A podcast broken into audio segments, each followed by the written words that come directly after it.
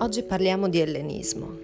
L'ellenismo è un periodo complesso che va compreso alla luce delle, dei cambiamenti politici che erano in corsi dopo l'arrivo di Alessandro Magno e dopo soprattutto la sua morte. Perché c'è stata la dissoluzione della polis, quindi la partecipazione politica, democratica diciamo, viene meno. Quindi i sofisti, i maestri che insegnavano retorica, eloquenza, non avevano più senso. Non aveva più senso che il popolo fosse in grado di argomentare tesi per essere ascoltato da una piazza. Non c'è più l'intenzione politica, non è più il fine. E quale sarà allora il fine? Quale sarà l'unico spazio su cui l'essere umano potrà avere controllo. Sì, la logica, sì, la conoscenza del mondo, ma il tutto finalizzato a, all'etica, alla gestione del proprio comportamento. E la filosofia allora diventa un mezzo per raggiungere la felicità che però è vista come una tranquillità interiore un'assenza di dolore, un'assenza di turbamento. Quindi un piacere negativo, un piacere che risulta dal non sentire dolore, non un piacere positivo che deriva da una conseguenza di raggiungimento, di un bisogno, di un desiderio, ma dall'assenza appunto del dolore, del turbamento. Proprio perché in questo momento, dopo che è arrivato Alessandro Magno, il tutto viene diviso tra i suoi successori e la politica assume le forme di una satrapia dove il governante è sempre più un governante sullo stile orientale, quindi un soggetto che è sì politico ma anche religioso, adorato.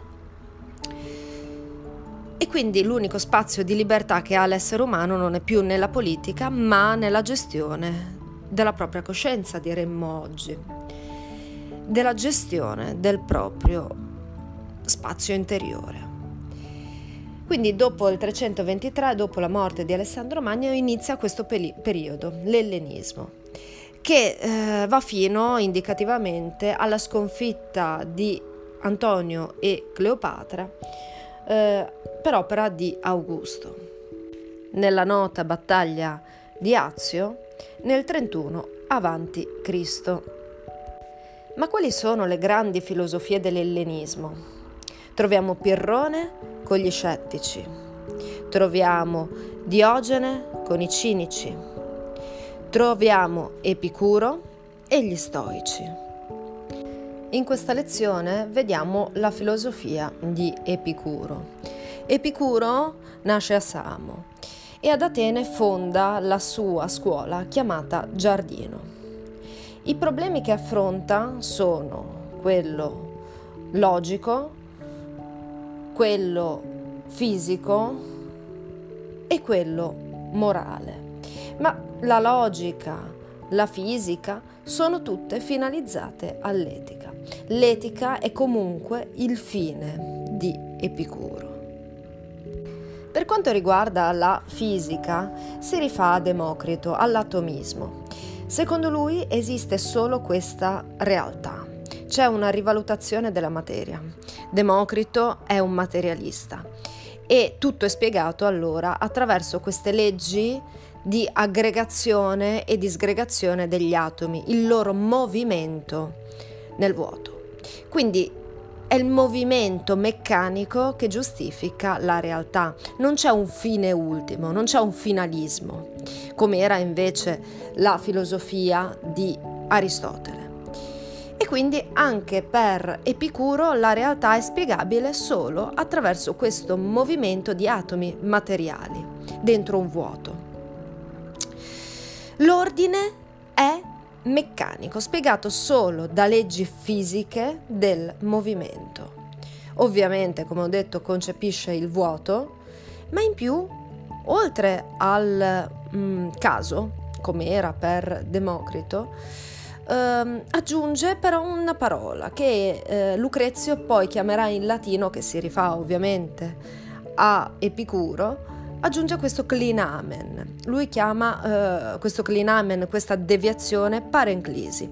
Quindi questi atomi si muovono ma uh, non si muovono semplicemente per il peso dall'alto al basso, perché questo non spiegherebbe appunto l'aggregazione. Allora ogni tanto avviene una deviazione da questo movimento uh, discendente e questa deviazione fa aggregare gli atomi. E quindi c'è il caso che interviene in questo ordine meccanicistico. Ci sarà anche Dante che nella Divina Commedia parlerà di Democrito proprio in questi termini. Dante dice Democrito che il mondo a caso pone. Infatti, insieme ad Aristotele, Democrito è uno dei filosofi che vengono citati nella Divina Commedia, nell'Inferno.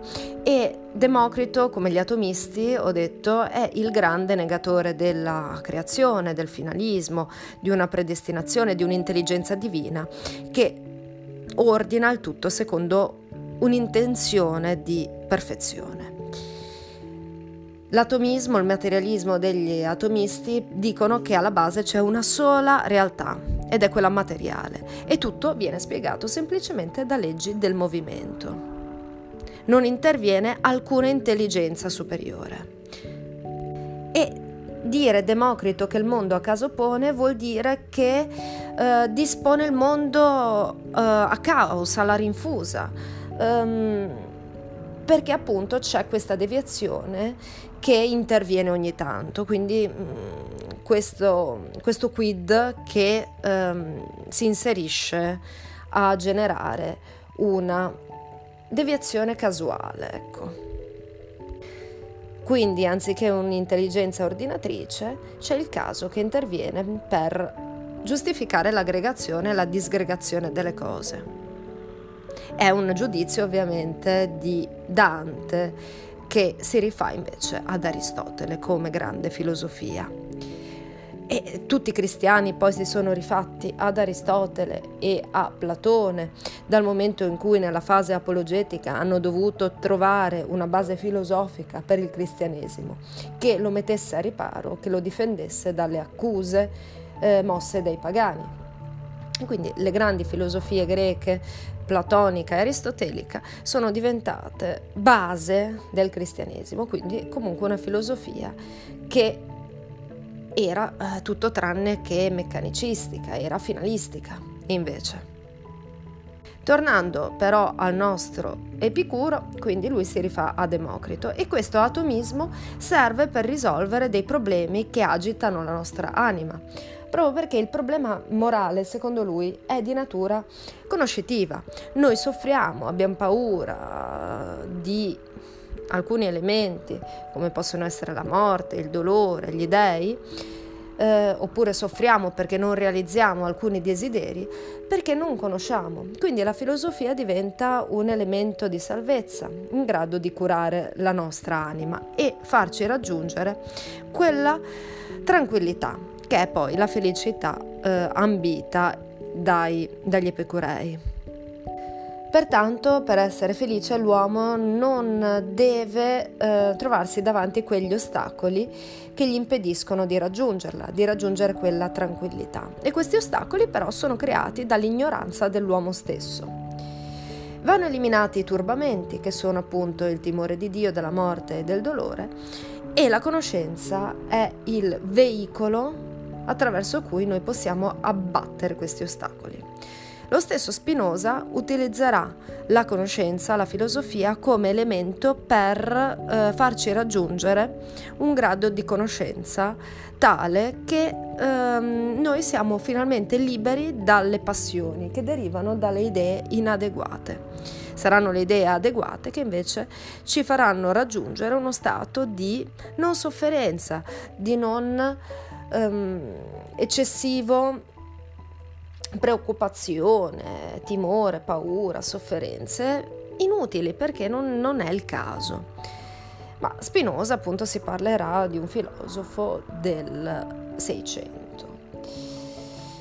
Ma quindi l'etica e la filosofia rappresentano per Epicuro un tetrafarmaco, parola molto importante, vuol dire che abbiamo quattro farmaci per quattro mali. Quindi quadrifarmaco o tetrafarmaco, vuol dire che la filosofia rappresenta nelle sue quattro declinazioni eh, quattro farmaci per curare ehm, queste preoccupazioni dell'essere umano e vincere questi ostacoli, che sono appunto il timore di Dio, della morte, il timore del dolore e l'abbattimento di desideri che non, non è il caso di seguirli, perché ci procurano solamente sofferenza. Gli dei. Innanzitutto parliamo di questi dei. Uh, Epicuro um, la sua visione è un ateismo, si dice, mascherato, perché dice gli dei esistono, ma vivono in intermondi, perché ci sono tanti mondi, e tra questi mondi ci sono delle isole felici, eh, abitate dagli dei. Ma gli dei, proprio perché sono beati e felici, non si curano degli uomini. Quindi perché, scusa, eh, dobbiamo preoccuparci degli dei se loro non si preoccupano di noi? Loro non ci giudicano, sono lontani, sono distaccati proprio perché appunto sono beati. La beatitudine è un distacco, non si turbano per, per la nostra sorte, non, non si accorgono neanche di noi e quindi non ha senso averne paura.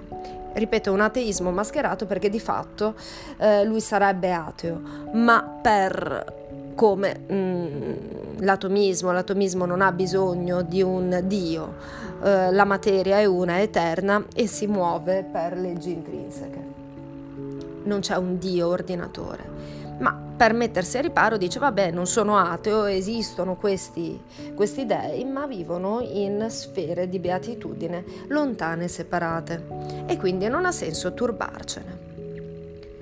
Per quanto riguarda la morte, la morte è secondo l'essere umano il peggiore dei mali. Noi viviamo con questa preoccupazione, con questo tarlo, da quando nasciamo, la certezza di morire ci soffoca, ma soprattutto non è della morte in sé, ma di quello che viene dopo o di quello che possiamo soffrire durante la morte. Ma in realtà ci dice, per l'uomo la morte non esiste, l'essere umano è fatto di atomi e così la sua anima. Quando c'è la morte, noi non ci siamo più perché ci disgreghiamo e in quell'istante non esistiamo più. Quindi quando c'è l'uomo non c'è la morte, quando c'è la morte non c'è l'uomo. Pertanto non ha senso preoccuparcene, l'anima è fatta di atomi e si aggrega e disgrega nella stessa modalità del corpo. E quindi non ci sarà un'anima che dopo la morte vede e vive. Quando moriamo moriamo, basta, non resta più nulla di noi. Quindi con la frase quando ci siamo noi non c'è la morte, quando c'è la morte non ci siamo noi, beh, risolve il più grande problema dell'uomo. Grazie certamente all'atomismo.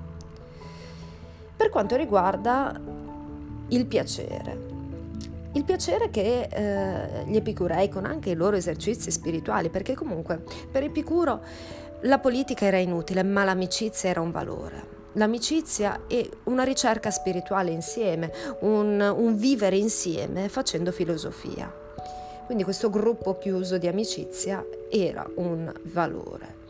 Ma in questo gruppo appunto di epicurei che vivevano in questo giardino e praticavano filosofia proprio perché fino alle grandi filosofie del passato essere filosofi voleva dire seguire uno stile di vita. La filosofia era uno stile di vita praticato, non era un, un essere botteganti di filosofia dei, dei, professori che commentano, studiano, ricercano sui testi, ma poi la vita è un qualcosa di separato dalla conoscenza.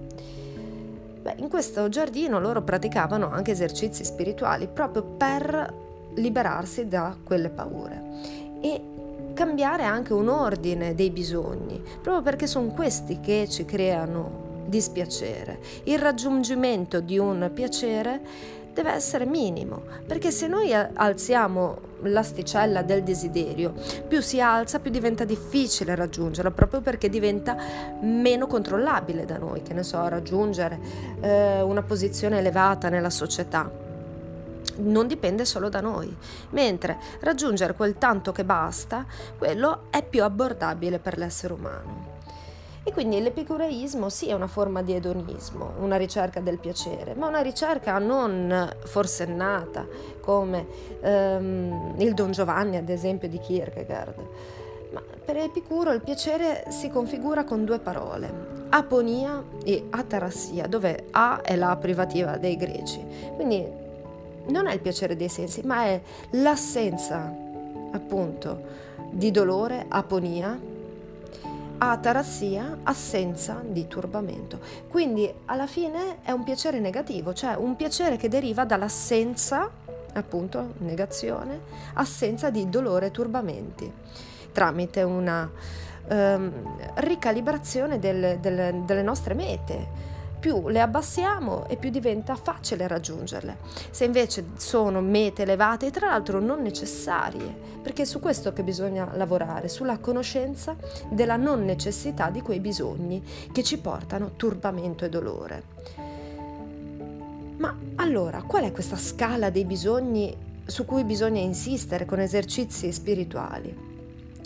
Allora abbiamo i bisogni naturali quelli che ci fanno sopravvivere allora, e necessari appunto per la sopravvivenza. È la natura a dare un limite allora a questi bisogni. Tu per sopravvivere di cosa hai bisogno? Bene, è di quello che ti devi curare, quella è la tua meta. Quindi a, nutrirsi quel tanto che basta, dissetarsi quel tanto che basta, coprirsi, dormire. Ma più di quello, non è necessario, proprio perché poi ci sono i bisogni sì naturali, ma quelli non necessari, quelli che sono ricercare mm, ad esempio cibi eh, raffinati, bevande raffinate, case lussuose, non è necessario. È naturale perché appunto mm, riguarda il coprirsi, il eh, bere e mangiare, ma mm, sono troppo elevati, troppo innaturali comunque eh, il ricercare delle de- delle case lussuose o dei cibi lussuosi. E questo crea turbamento, quindi bisogna cercare di eliminarlo dalle proprie mete. Infine, i bisogni più innaturali di tutti, quelli che generano più turbamento di tutti, sono quelli eh, relativi ad esempio alla politica. La sete di gloria, di onore, di ricchezza sono assolutamente da evitare perché non sono naturali e non sono necessari e sono la fonte massima del turbamento.